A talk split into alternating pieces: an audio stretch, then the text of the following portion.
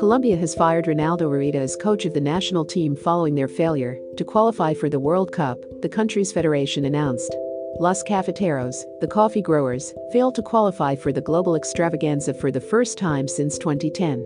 Ronaldo Rueda coached Honduras to a World Cup. He took Ecuador to a World Cup.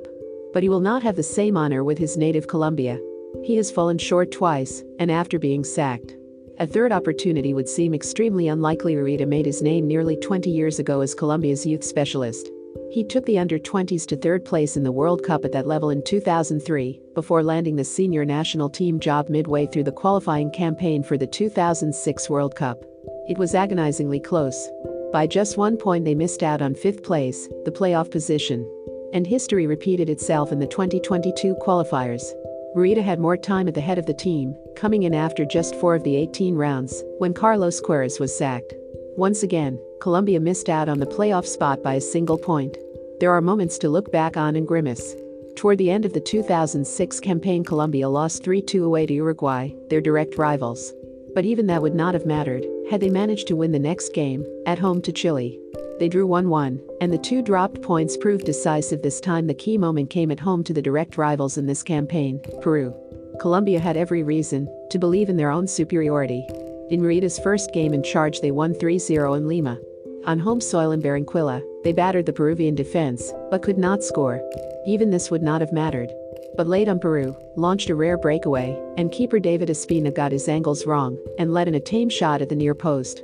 Peru won one zero. Bad luck? Perhaps that was part of it. But, on paper at least, the Colombia squad looks much stronger. And this game came towards the end of an extraordinary run, where Colombia went seven games without scoring a single goal.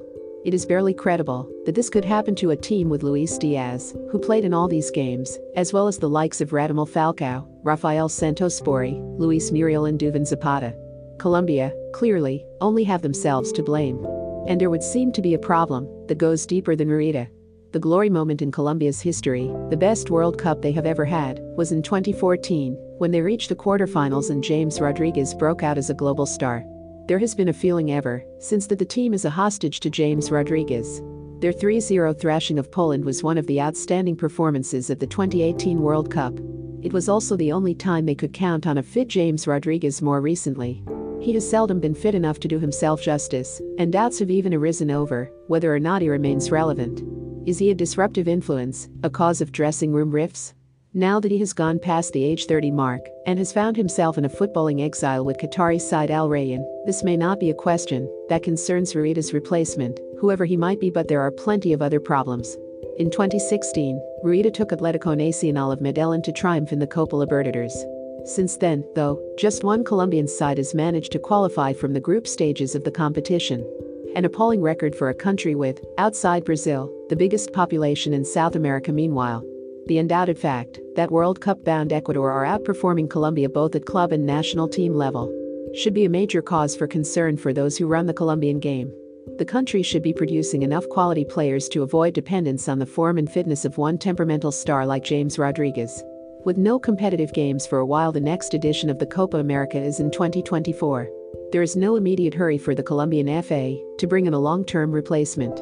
Colombia, though, can offer potential. Outside the traditional top three of South American football, Brazil, Argentina, and Uruguay, Colombia are the nation best placed to make a serious impact on the global game. With its proliferation of urban centers and its large, football-crazy population, Colombia offers the ambitious coach a gateway to footballing immortality. It will be fascinating to see who accepts the challenge to turn potential into achievement. Remember to follow Golia by hitting the follow button and slapping a five-star review on the show or tapping the love icon. Let's get to one million followers and tune in daily for new episodes.